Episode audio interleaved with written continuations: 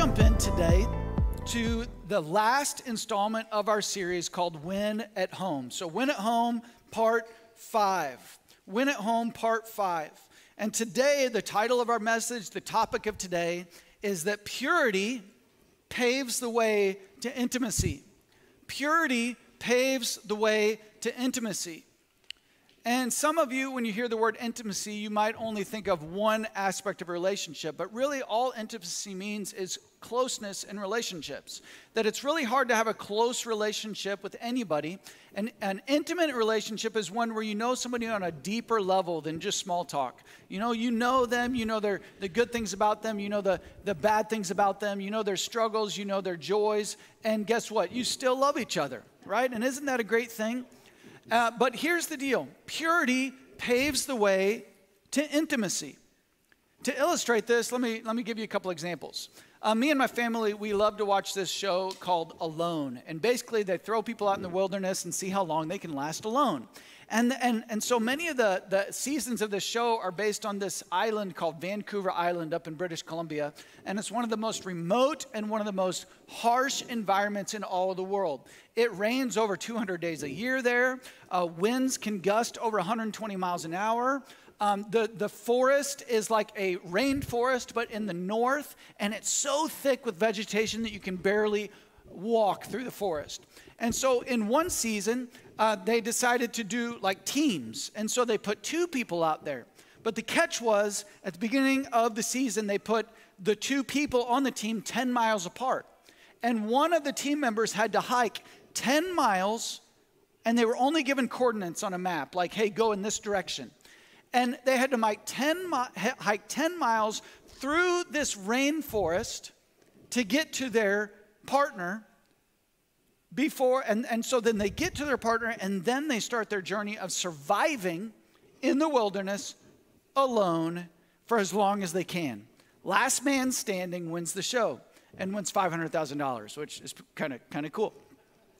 But out of all the seven teams that they deposited out there only i think four of them actually made it the whole 10 mile journey.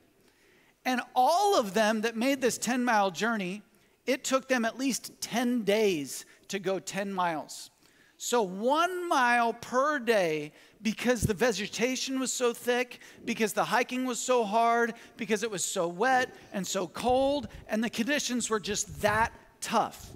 And so, just imagine this 10 miles crawling, sometimes literally on their hands and knees, crawling in this incredibly tough environment and there's all these barriers in the way between them and their loved one.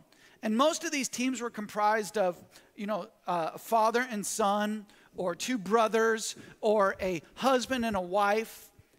And so they're trudging through the wilderness, trying to get close. And the things that were keeping them apart were all these barriers. So just get that in your head. When I say purity paves the way to intimacy, the opposite would be a life full of impure things that keeps you apart from each other. And trying to get each other, it's like you're crawling through all this junk and crawling through all this sin and crawling through all this these things in your life that just really make having an intimate relationship with somebody else, whether it be, you know, you with your child or you with your spouse or you with your father or mother, really, really hard. My boys, Jason and Levi, they're, they're so into fishing right now. And I love it. They're having a great time. Just this morning, um, Levi was back here in a pond, uh, just in one of these neighborhoods right behind the church, and literally caught like a 15 or 20 pound carp. Okay, and so I wish I had time to throw the picture on, but he's literally like holding this carp like a baby, and it's hanging off either side of him and the thing is just massive. And they're having a great time and having the time of their life. Um, but last weekend they did the same thing. They come in and they changed their clothes in my office back here, and my office reeked, right? And so they come in and they're so excited to see me, and Levi especially. He's 13 years old, but he still loves his dad, which I just think is awesome. And so every time he sees me, he just runs up and wants to give me a big hug. And um, but how many of you want to know that when they come in smelling like carp, I don't want to hug? I'm like, And, and he loves it. You know, he thinks it's hilarious. So he's like, oh, dad. And I'm like, get away from me, right? Don't touch me. You reek. Take a shower, right?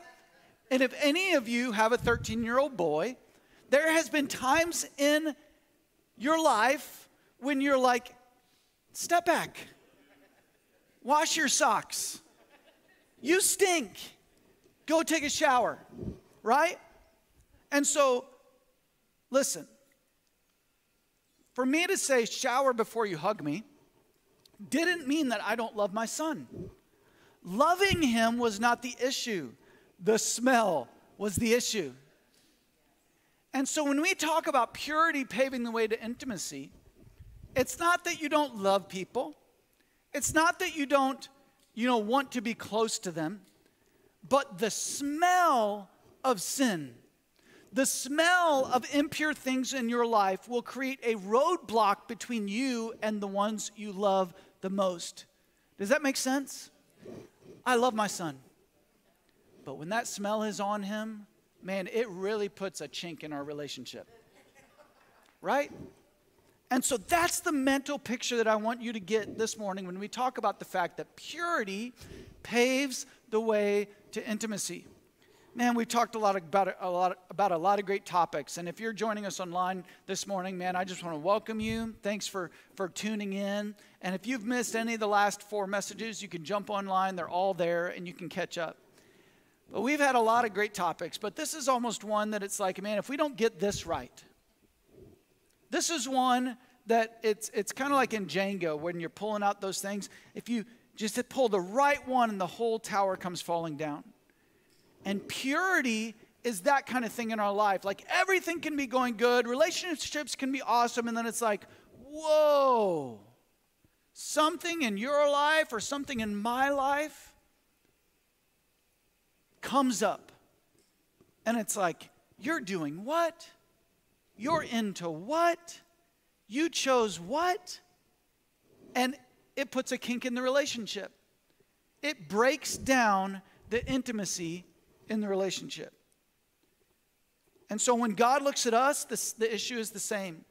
He loves you and I so much, but here's the deal God will not coexist with sin. Isn't that a tough reality? God will not coexist with sin. But here's the amazing promise from Scripture you are not your sin. You're not your sin. But Still, unresolved sin in our lives poisons the well of relationship. And the same things that break our relationship with God also break our relationships with each other. Why? Because purity paves the way to intimacy. And our, if our lives are impure, it will put a huge kink in our relationships. Sin and impurity is an obstruction. It's something we trip over. It's something that, man, we can't get past without God's help. And nothing will tear your home apart more than sin. Listen, and I'm not picking on you today, and you'll see when we get into Scripture. But listen, we, we worry more about clean eating than clean hearts. We're more concerned with the state of the environment than the purity of our hearts. We're more concerned with a clean house than a clean mind. We're more concerned about offending men than we are offending God. We care more about being right than righteous. And when I say right, I mean like, you know, I want to be right in the relationship. I want to be right on Facebook. I want to be right without offending people. We can't say that something's right or wrong without offending people. And we're so afraid, afraid of offending people that we're not willing to stand for what is right. And so you and your life and, and me and my life, a lot of times we're just like, oh, I, I, I don't know if I should say anything. I don't know if I should do anything. I don't know what's right. I don't know what's wrong. I'll just do my best. But man, I'm here to tell you today with all the compassion and love in the world that your best is not good enough and, and neither is mine. You know, in our culture, in our day and age, people say things like, How dare you say that I have sin? How dare you say that your way is the right way and my way is the wrong way? Right? But let me tell you something the cross and its existence is offensive. Why? Because the cross, and its very existence, the very fact that Jesus, the Son of God, the creator of all the universe, came down from his throne in heaven and died on a cross, says that you and I have sin. Because if you and I didn't have sin, and if you and I were not impure, then there would have been no reason for Christ to have to die. And so you want to talk about something offensive today, just look at the cross. The Bible says it like this in 1 Corinthians 1:23 it says, "So when we preach that Christ was crucified, the Jews are offended and the Gentiles say it's all nonsense." But to those who are called by God to salvation, both Jews and Gentiles, Christ is the power of God and the wisdom of God. How cool is that? The cross is offensive to everybody that doesn't understand it. But to those who the Holy Spirit has opened up their hearts to the Word of God, it's the power of God, it's the wisdom of God. And so, what does that say to us? You know, you might get your feathers ruffled a little bit this morning when I talk about sin. When I talk about, hey, we need to be pure in our relationships because you might think that you're all good, that you don't do anything wrong, that, you know, that everything's fine and, hey, whatever floats your boat and all that stuff. But hey, here's the deal you need Jesus. I need Jesus. Purity paves the way to intimacy. Here's some cultural issues when it comes to sin that I just want to lay out really clearly today before we move on.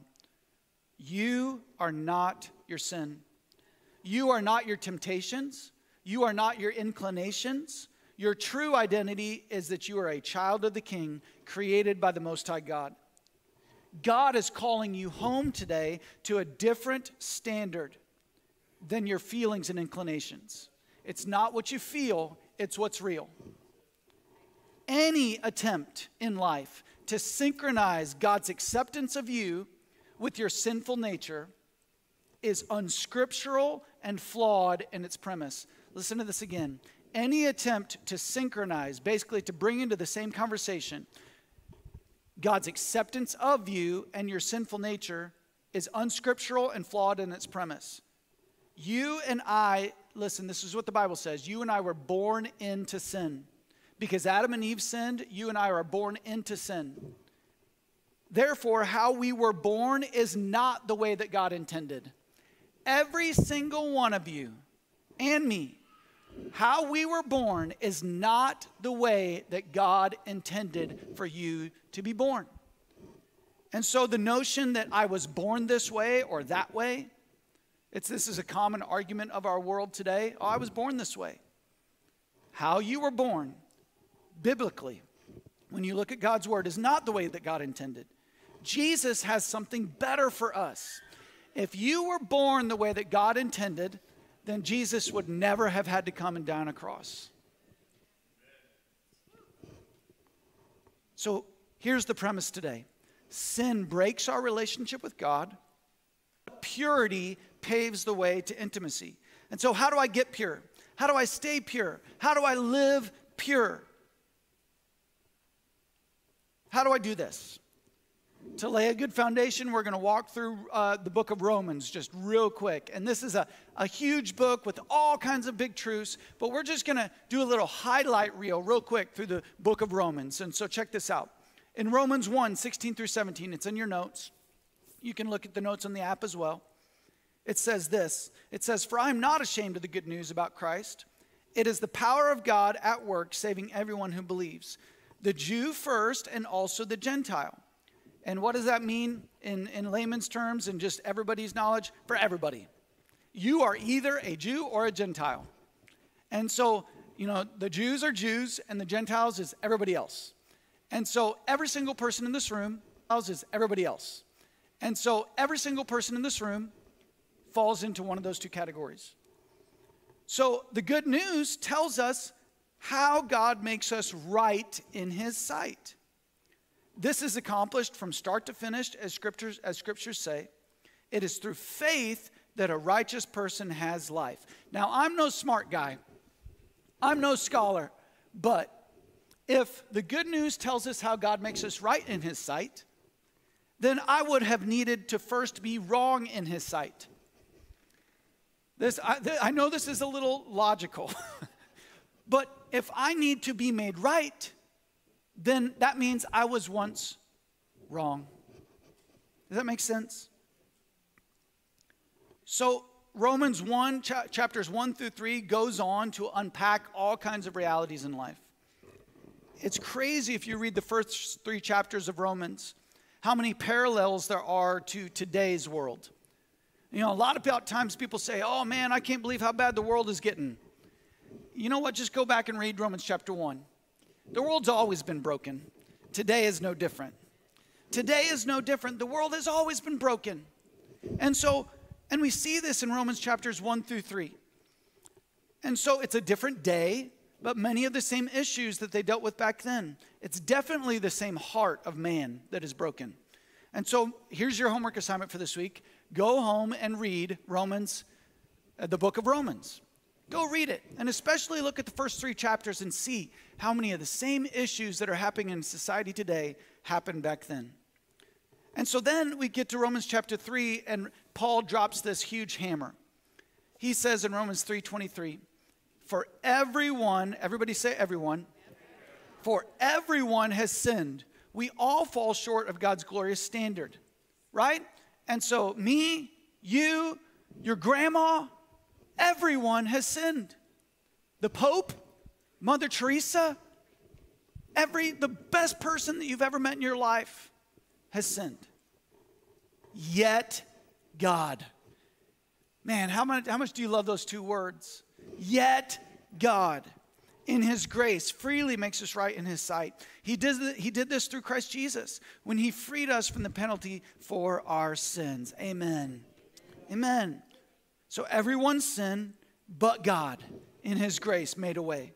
Romans 5 8, it says, But God, there it is again, but God showed in His great love showed his great love for us by sending Christ to die for us while we were still sinners. How cool is that? He didn't wait, you, wait for you to clean up. He didn't wait for you to go take the shower like Levi needed to. He didn't wait for you to get all the junk out of your life. When you were still sinners, Christ died for you. So cool. That's amazing. And so you might say, man, that's amazing, but what about my struggle with sin? If purity paves the way into intimacy, what do I do with all this junk in my life? In Romans 6, 1 through 4, it says this Well then, should we keep on sinning so that the grace of God, so that God can show us more and more of his wonderful grace? And so Paul is answering this question of the Romans that basically they're like, well, Christ paid for it. I might as well live it up take advantage of God's grace. And but Paul's like, you know, should we do this? Right? Of course not, Paul says. Since we have died to sin, how can we continue to live in it? Or have you forgotten that when you were joined with Christ Jesus in baptism, we joined him in his death? For we died and we were buried with Christ by baptism. And just as Christ was raised from the dead by the glorious power of the Father, now we may also live new lives. Everybody say new lives. Man, this is this is big today. It's like God's grace is huge. God's grace is so big, and it's so big that I don't have to stay the way I was. I get to live a new life. I get to live a new life free from all the junk. This is big. Remember, purity paves the way to intimacy. But man, I don't know about you, but even though I know that, I still struggle. And apparently, Paul did too. If you look in Romans chapter 6, uh, ver, uh, verses 20 through 23, let's keep, keep reading. When you were slaves to sin, you were free from the obligation to do right basically before you met Jesus, you did whatever you wanted, right? And maybe some of you are, are in that in that that season today. You haven't met Jesus yet. You haven't given your life to Christ, and you're doing whatever you want. And you know what? That's what people who don't know Jesus do. They do whatever they want. And what was the result? What was the result? You are now ashamed of the things that you used to do. Things that in the end um, th- things that end in eternal doom. But now, there it is again. We heard yet God and but God, and now it's but now. You are free from the power of sin and you've become slaves to God. Now you do those things that lead to holiness and result in eternal life. For the wages of sin is death, but the free gift of God is eternal life through Christ Jesus our Lord. Do you hear the tension here? It's building. It's like my life after Christ should look different than my life before Christ. There's junk in my life. It's why Jesus died. The wages of sin is death, but the free gift of God is eternal life through Jesus Christ our Lord. But I don't know about you. Once again, I still struggle. I still have stuff that comes up. And I have to remember I'm not my feelings, I'm not my inclinations, I'm not my temptations. I'm who Christ says I am. Because listen to what Paul says in Romans 7 18 through 20. He says, And I know that nothing good lives in me, that is, in my sinful nature. I want to do right, but I can't. I want to do what is good, but I don't. Anybody ever been there? I know I've been there. I want to do it, but I don't. I don't want to do what is wrong, but I do it anyway. But if I don't do what I don't, or but if I do what I don't want to do, I am not really the one doing it. I'm not really the one doing wrong. It's the sin living in me that does it. This is a huge verse that you need to underline. What does that say to me? It's like there's this struggle, there's this junk in me, there's this stuff I'm trying to work through, right? And here's what Paul says I'm not really the one doing it. It's the sin living in me that does it. Now, this isn't like a trump card when you just say, like, hey, sorry, it wasn't me, right? That's not his heart here. But what he's doing is he's saying that his identity is not his sin. And this is a big deal, especially for our culture right now. Your identity is not your feelings, it's not your inclinations, it's not your temptations, it's not your bend. You are not your sin. This underlines the power of the cross. You can't, but God can. And so, and, so you keep going through, and in Romans 8:37, Paul says, No, despite all these things, overwhelming victory is ours through Christ Jesus who loved us. And so I want you to go home this week, read the book of Romans, really sift through it, journal about it, think about it, because Paul is setting up this, this big dichotomy, this big kind of tug of war it's like, I've got sin, but Jesus wants me to live free of sin. I have these impure things in my life, but Jesus wants me to live a new life. I yes, I still struggle with this, but God is calling me some, to something bigger. And it's almost like this tension in your life. It's this constant struggle that as long as we're in the flesh, as long as we're here on this earth, it will be something that you battle till the day you die. It's almost like this tension that you're going to manage, but it's not something that will be completely solved until you breathe your last breath and step into eternity with Christ. But despite all that, Paul sums it up and he says, Overwhelming victory is ours through Christ who loved us. Paul says unequivocally, unequivocally that you and I can live lives of purity that you and I can live lives for God because of what Jesus did on the cross for us. And so, what do we do? How do we do it? How do we pave the way for intimacy in our relationships with our purity? Because remember, the relationship that you have with your kids or with your wife or with your brothers and sisters or your parents, if you don't take care of the sin in your life, it will break down the intimacy of your relationships all day, every day. So, what do we do? Four things that we're going to talk about real quick as we close today. Number one, you got to set a high standard for yourself. I'm going to set a high standard for myself. I'm going to set it for myself. Another word for this is repentance. Repentance means to do a 180. I was going this way, but now I'm going this way. I'm going to change everything in my life and I'm going to set a high standard for myself. I'm going to go the other direction of my sin. I'm going to go the other direction of the impurities in my life. I'm going to change my thoughts. I'm going to change my actions. I'm going to change my schedule. I'm going to change my choices. It's going to be a drastic change, right?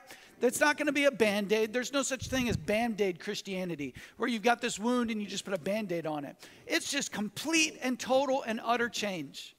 Repentance. It means I'm going to turn around and I'm going to go the opposite direction. The number one person that you have to worry about is you. So much of the time, we're so worried about what everybody else is doing that we miss what's going on in our life. In Philippians 2:12 it says, "Continue to work out your own salvation with fear and trembling." It doesn't say work out somebody else's, especially your spouse. Don't try to work out theirs. It doesn't go well. Work out your own salvation with fear and trembling. In Matthew 5:16 it says, "Let your light so shine before men that they may, they, may, they may see your good works and glorify your Father in heaven." So set a high standard for yourself. Don't worry about everybody else. Don't worry about it. Forget what everybody else thinks. Forget what everybody else is doing. You set the highest possible standard for yourself that you can. And don't get disgruntled when everybody's not doing it like you don't worry about that.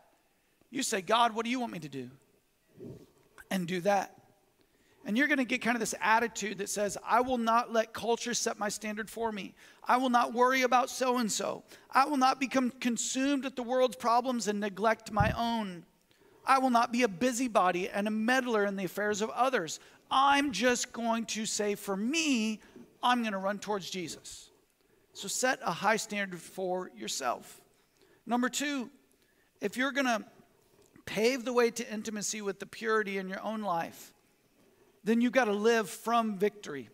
Remember, Paul said, overwhelming victory is ours through Christ Jesus. In another translation, it says, You are more than a conqueror through Christ Jesus. So, what does that look like? You got to ask yourself, what do victorious people do? What do winners do? Right? They invest their time in, in activities that lead to victory. Right? If I'm a quarterback, what am I going to do every single day? I'm going to throw the ball. I'm going to keep throwing the ball. I'm going to throw the ball more than anybody else because I want to be a champion of throwing the ball. And so, what do people that are victorious in Christ do? What do they do? They read the word, they spend time in prayer, right? They seek God with everything that they have. If you do little things, listen, I love this quote. If you do little things like they're big things, God will do big things like they're little things. You invest in the small stuff, in the, in the moments, in the details of life. Another, another wise man said, How you do anything is how you'll do everything. And so, victorious people, champions, they sweat the small stuff. They think about the details in their life. How are you doing your finances? And how are you doing your relationships? And how are you talking? And how are you thinking? And they dissect it all. That's what victorious people do. Martin Luther King Jr. said this, and man, I love this, and I believe this is the heart here. If you want to act like a victorious person, do this. He said, If it falls your lot to sweep streets in life, so basically, MLK is saying, to man, if you find yourself doing something you don't want to do, which is basically all of us at some point. So if it falls your lot to sweep streets in life, sweep streets like Michelangelo painted pictures. Sweep streets like Beethoven composed music, composed music. Sweep streets like Shakespeare wrote poetry sweep streets so well that all the hosts of heaven and earth will have to pause and say, Here lived a great street sweeper. Right? If you want to live a victorious life, then you do everything, every single thing that you do in life as unto God. Right? Everything. You have an attitude that says, I'm going to win every single day. Every day that I live can be a masterpiece that I make for God. You may not have won yesterday, and you can't yet win tomorrow, but you can win today. You know, anytime somebody says, you know, you know, can you do something? You know, you have the thought, can I do it for one day? You know, a lot of times when we start diets or when we start new habits in life, we get so consumed with not being able to do it for years. But how about you just have the attitude, can I do it for one day? Can I serve Jesus today? Can I stay pure today? Can I say no to the addiction today? Just today. And if you just take the attitude, I'm not going to worry about tomorrow. I'm not going to worry about all the times I've failed in the past. I'm just going to focus on today. Because here's what I know if you could do it one day, you could do it again tomorrow. You can do anything for one day. Man, victorious people set their thoughts on things above. In Colossians 3 2, it says, Think about things of heaven, not things of earth. They get control of their thoughts, they act victorious. Number three, what a victoria, what to, how do we pave the way for purity in our life? We have grace for others in the process. Remember, the first point was, man, I'm gonna, I'm gonna set a high standard for myself. And the flip side of that, especially in your relationships, is that you have to have grace for others in the process. Listen, don't be surprised when sinners sin. And who's the sinner? Me, you. Paul even was open about his struggle. And so don't be surprised. Man, it's, it's one of the biggest traps of the devil that when you're trying to get pure, when you're trying to make the right choices, you all of a sudden become an expert about everybody else's life. But when you do that, you miss the point entirely. Shell out the same grace for other people that you've been given. In Matthew 18, we see, we see this story of an ungrateful servant. And, and, and so here's the deal if you want to stir up God's anger in your life, if you want to stir up God's wrath in your life, then don't show people grace. Then don't show people the same grace that you were given. But if you want to pave the, the way for intimacy in your life and live a pure life, then show other people the same grace that you've been shown. Nothing is more attractive and nothing binds relationships together like a gracious response. A gracious response. The fourth thing, if you want to pave the way for intimacy in your relationships, in your family, and in your life, then don't be afraid to set boundaries. Some of these things seem to be at odds. It's like I'm going to set boundaries in my life, but I'm going to have grace, and and it is it is a it is a something that seems to conflict with itself. But Paul, in his writings in Romans, you'll see that it's kind of a tug and war between my sinful nature and between what God's calling me to. But all throughout Paul's letters to the churches, he's setting boundaries for those that, that, that followed Christ. If you read the sermons of Jesus and the teachings of Jesus over and over, he set boundaries for our lives. And so in your life, don't be afraid to set boundaries. Some boundaries that Paul over and over uh, communicated to the churches that he wrote letters to. Uh, three, three things false teaching, unity, and sexual immorality. So these were three things that over and over Paul identified as, as trouble areas. And you know what? It's the same in our lives. We're, we are susceptible to falling for false teaching, which would be, you know, bad interpretations of Scripture. People that, that try to say, hey, if you, wanna, if you want God to forgive you, you have to do X, Y, and Z. And if it's anything other than by grace through faith, then it's wrong, right? And so we got to know, you know, what's the difference between good teaching and bad teaching? We need to know what it looks like to be unified in the body of Christ. We got to know what it looks like to be unified in our families and how to not gossip and how not to tear down and how to build up. And then the whole sexual immorality piece. It's just as relevant now as it was then when Paul wrote it. How do you want to how are you going to pave the way? You got to set some boundaries. It's the old computer jargon garbage in, garbage out, right? You got to set some boundaries for your eyes. You got to set some boundaries for your ears. You got to set some boundaries on where you're going to go and where you're not going to go. You got to set some boundaries on relationships, who you're going to hang out with and who you're not going to hang out with. Listen, it's way easier to pull people down than lift people up. Shannon's daughter here could probably come up here and pull me off the stage. it'd be a whole lot harder for me to lift her up onto the stage. We've got to set boundaries. The Bible says bad company corrupts good character. It's okay to set some boundaries in your life and say, hey, I love you, but I can't spend as much time with you because at this season of life, man, it's just, it's just not a good place for me to be. Listen, self imposed boundaries are the best. Self imposed boundaries are the best because if we don't take care of the sin in our life, eventually a boundary will be set. How many people you know, because of their sin, they lost their job? They lost their spouse. Because of their sin, they lost the most important relationships to them in their life. Self imposed boundaries are the best boundaries. So, what do you do? Get in community, sign up for a life group, get around some people that are reading and listening to God's word, and you could do it together. Be accountable to somebody. Have a safe person in your life that you can tell the, the deepest stuff to. Like, hey, here's what I'm really struggling with. Don't tolerate certain behaviors in, our, in your house, right? Have some control on, on your devices and on your TV and on the, the things that you let in.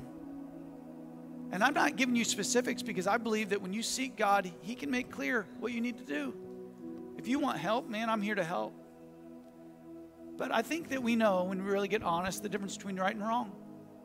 And if you don't know, you pray and ask God. The Bible says that God will give wisdom when you ask for it.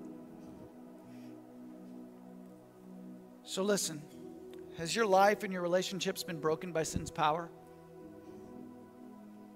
Run into the power of God's grace. Has the impurity of this world wrecked your self esteem, your self worth, and left you wondering if you're lovable? Run to Jesus. Run to Jesus. Has your home and your family been just drugged through the mud because of sin, wrong choices, impurity, drugs, alcohol, adultery, gossip, all the junk is that you? Is that where you've been? If you could bow your heads and close your eyes today. See, here's the promise from Scripture. It says, it says it like this in Isaiah 1, 8, 1, 1, 8, 118. It says, Though your sins are like scarlet, I will make them white as snow. Though they are red like crimson, I will make them white as wool. You see, you might be struggling with just a total impure lifestyle today. But you know what? God can change all that in an instant. He did it for me. He'd done it for so many people in this room. He could do it for you too. And the first step towards intimacy in your relationships is intimacy in a relationship with God. And purity paves the way. And so, if God is just shining a spotlight on your life this morning, and you say, God, man, you're, you're, you're opening my eyes. You're opening my eyes that things that I've I thought were okay are not okay. Things that I thought were just normal are not normal. And God, through your Holy Spirit, you're convicting me today. And I just want to tell you, church, that's a good thing. That's a good thing when the Holy Spirit shines that spotlight on parts of your heart and says, hey, let's let's take care of this. Let's lay this at the foot of the cross where Jesus bled and where he died and when he poured himself out for you and for me. Hey, let's leave that thing at the foot of the cross and let's go and live a new life. If that's you today and you and you say, God, that's me. I've got stuff, I've got junk in my life, and I want to lay it at the foot of the cross today. If that's you, just raise your hand today. Say, God, that's me. I need you. I need you. And thanks so much for those of you that raised your hand right there at your seat. I just want to encourage you to pray a prayer. Amen. Still hands going up. Thank you, Jesus.